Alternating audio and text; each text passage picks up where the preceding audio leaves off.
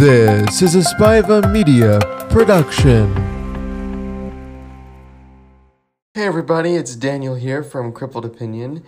I wanted to give everyone a quick update and let you guys know that I am here and some exciting things are happening. And that's the reason why I haven't been posting any episodes lately because changes are a coming. Good changes, solid changes, changes that I think you will like and appreciate and be more true to what I'm trying to accomplish in this show. I want to talk about them, I want to give you more details, but I need you to give me a couple of weeks and then I will be back with details as things are finalized.